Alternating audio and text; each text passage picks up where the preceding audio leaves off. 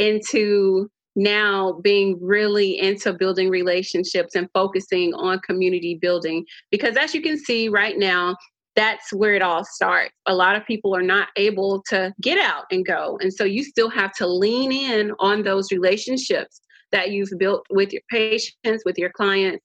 And that's really what's keeping the conversation going. So it's just kind of morphed into that after all the years of working in the community.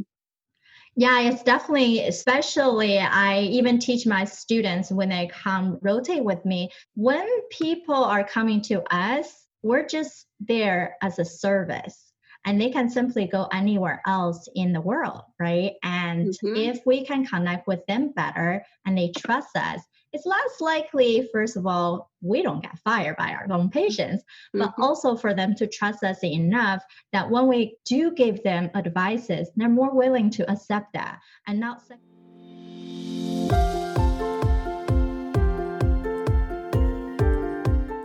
Hey there, my friend. Welcome to the Powerful and Passionate Healthcare Professionals Podcast.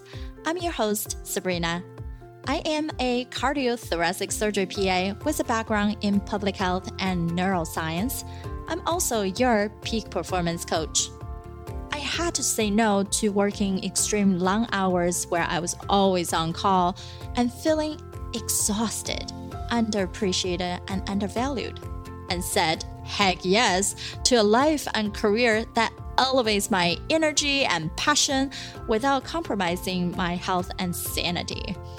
Now, I'm among the mission to support ambitious healthcare professional like you with a demanding career to become a confident leader who are living purposefully and fulfilled to truly be both a powerhouse in your career and a passionate person in life Let's start our journey today. All right. So Tasha is a diversity, creative, energizing person.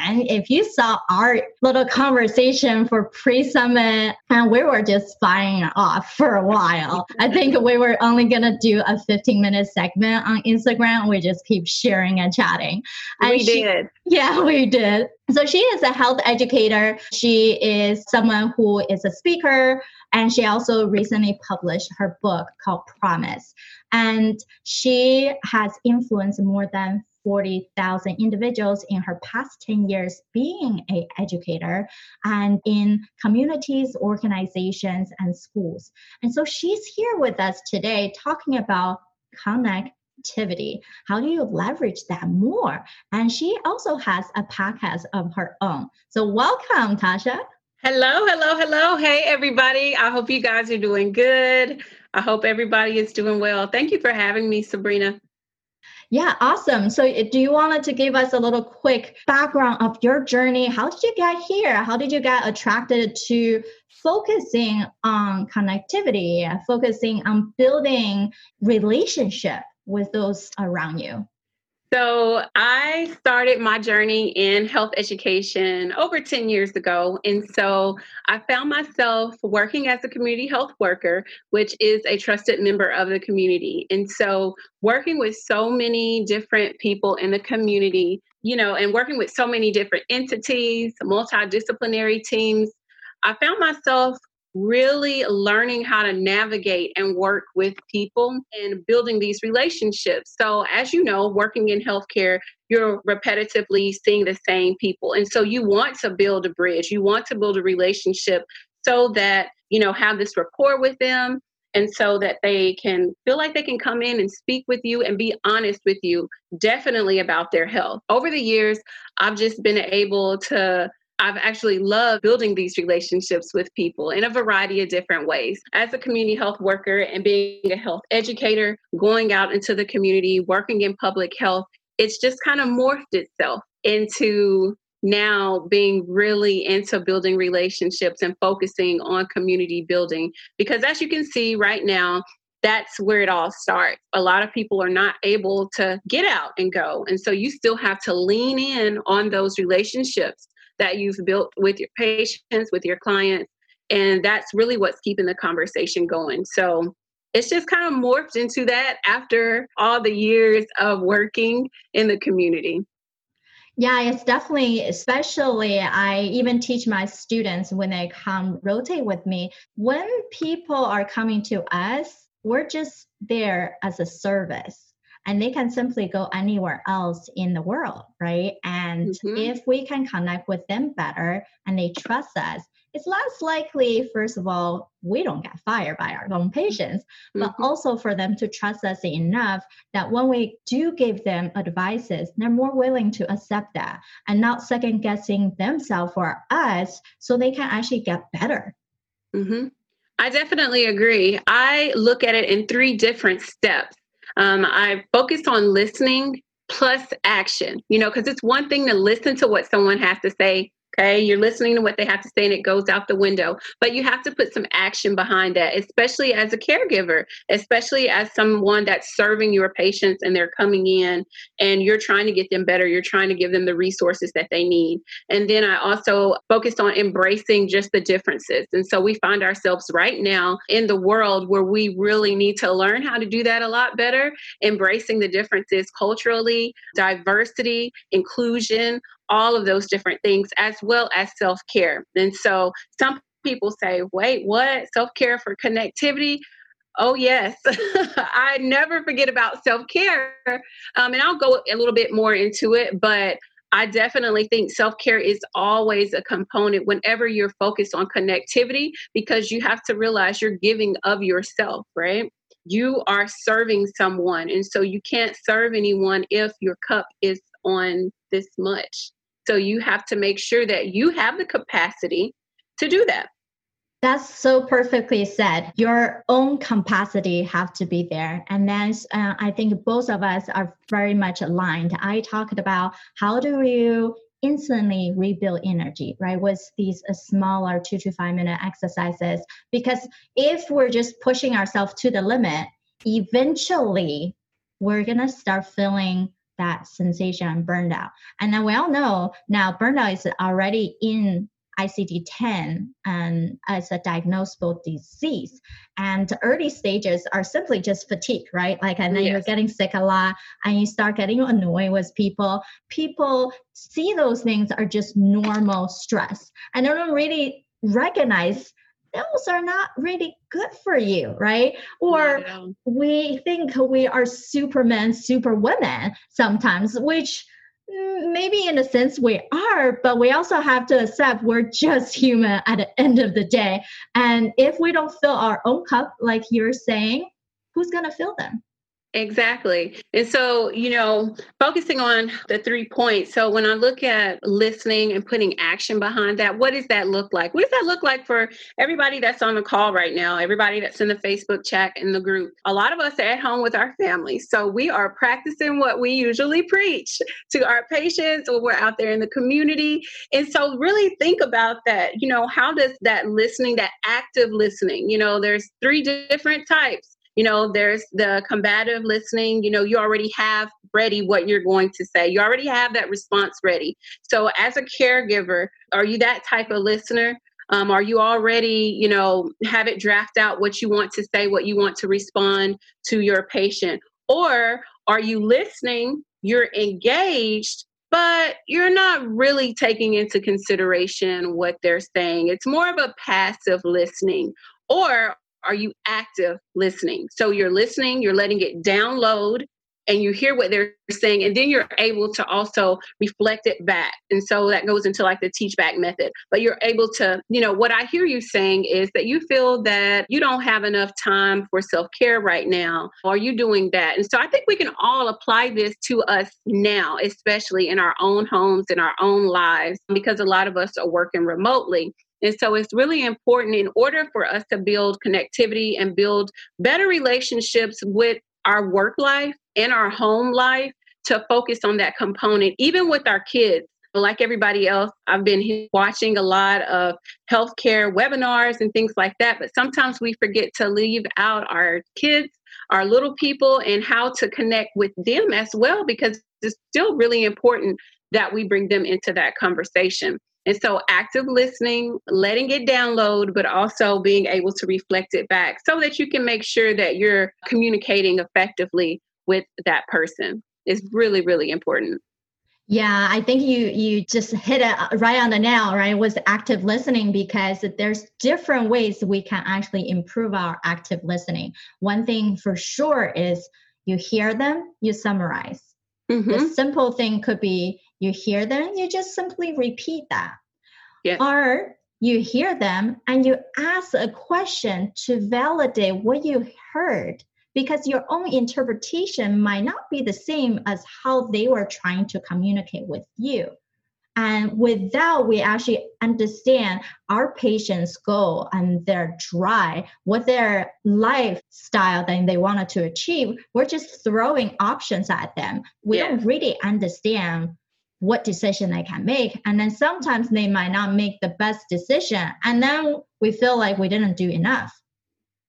And you know, moving to the next point, because you just said something, I think that also has to do with like cultural differences. You know, you say something to someone, you're communicating with them and you're speaking with them and you don't ask questions, they may take it in an entirely different way that you did not intend. So if you don't go back and ask those clarifying questions, then somebody can take that in a different way that it wasn't meant to be taking. And so, embracing our differences when we look at all of the different patients that we serve, going into different communities, different languages, different beliefs, religious beliefs, all these different things. I mean, there's so many different things that are that patients are going through, let alone us as the people that are providing the education.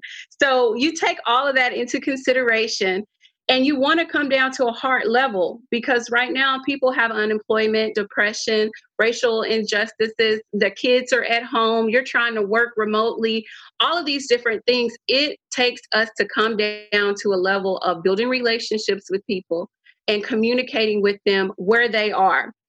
That visit, you may not get to the perfect meal plan. I'm sorry, you just may not get there, but you may be able to help them navigate through some resources that they may need for food, a food pantry, or for transportation services, or for a testing site for COVID 19. Those are the type of conversations at a heart level that you have to make sure to hit so that you have that rapport with your patients and so that you're building that connectivity with them. Yeah, that's very valid. I think a majority of the time when we're going to medicine, we just focus on so what's the primary reason that you're here? Let's focus on that because we don't have that much time. You might have 10 minutes, 15, 20, but we don't have all day just sit there for this one patient, knowing there's still so many people coming in. Or many people have transitioned to telemedicine. That's even more of a fast pace be able to not only tap into the primary reason that they came here for you, but also ask something very personal because yes. that creates rapport. That mm-hmm. it's not just you become an authoritative figure, they're just telling them what to do, but you're being a human with them. And also using our resources right? We have a team. We have other nurses medical assistants or other uh, mid-level physicians on the team. We can all divide this up. If you're going in for this one portion and maybe you can help ask someone else to do the patient education side right? Like something that you can work so we can gel together. And i believe that's community building in itself I definitely believe that. And I have to put in a plug for community health workers. So, for some people that, you know, may not be familiar with community health workers, you're probably hearing a lot about it now with COVID tracing and things like that. But community health workers, those are the frontline workers that are out in the community building those relationships. So, they're able to help offset that by building that communication with the patients that you have in, going back and letting the physician, I've worked in that role. So I've been that liaison, that person that, yes, I know the physician has to come in and talk about all the clinical things, but I'm able to then go back and communicate with the physician so that we can have a plan that can help this patient and increase their quality of life. I definitely just wanted to say that because it does take a team, it takes everybody that's serving your clinic, your patient, to help them have that better quality of life that we all want them to have. Yeah, perfect. I think before we wrap up, I really want you to share a little bit about your book because the mission of the book uh, is what we are truly gravitate to. So please talk to us about your promise book. So, yes, um, just yesterday I uh, had a book release for Promise. It's a devotional. And so it's comprised of over 130 women where we are sharing our stories and our testaments of faith and courage. And so, right now, we're in a time where, again, we're in the middle of a pandemic, depression, anxiety, stress, so much stress. And this book is to provide those individuals with hope and courage and purpose. And so I hope that you guys are able to check it out. Um, I'll leave the link, but it's so inspirational and motivational. And I know for me, you know, just like anybody, you have those times where you are not so sure what your next step is going to be. And i think that a lot of even business owners are in that state right now where you're unsure. We don't we nobody really knows what is we don't know. And so you know the book provides you a perspective to be able to look through a different lens of yeah you know i may not know exactly what's going to happen but i can shift my perspective to try and move forward and have that courage to move forward because i know at the end of the day it's going to all work out and it's going to be good that's so perfect. And I love it that you collectively using all these different people's real stories. And at the end of the day, we all have a story to tell. We That's all have right. different genius in us.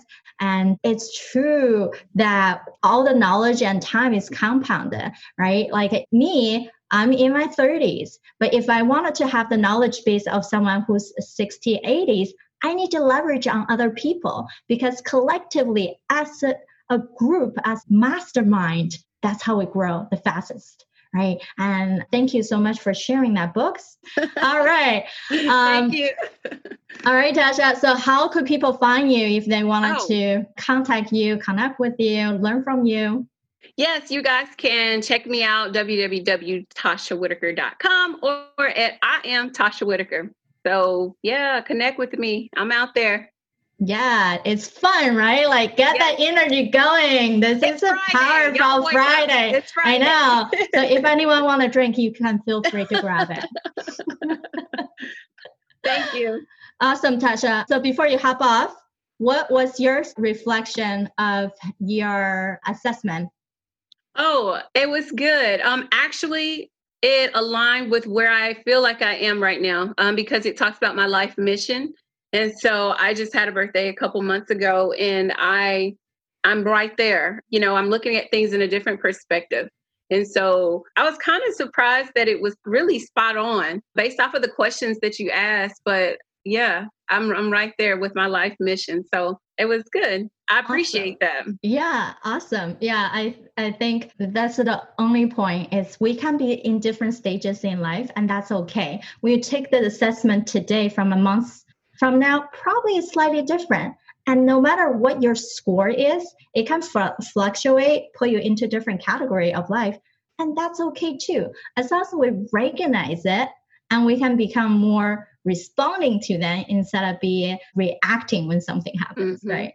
Yeah. Awesome. Appreciate your time and thank you. Uh, thank you so much. All right, my friend. How did you love this episode?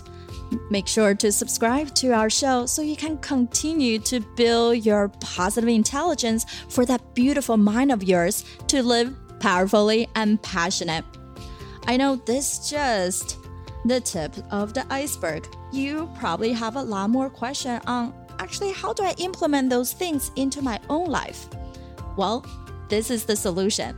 Joining us inside the private Facebook group go to facebook.com forward slash groups forward slash powerful passionate where i go live weekly to answer any questions that you have and continue to put more resources for you to help you to get to that point. You can be both powerful and passionate where you're no longer working on any mundane work and truly focusing on the things that matter. You can be both powerful and passionate, or you can overcome any mental roadblocks keeping you from success. You can be both powerful and passionate, where you feel energized from the moment you woke up to the time you go to bed. Join me, and together we can create a life where you can be both powerful and passionate.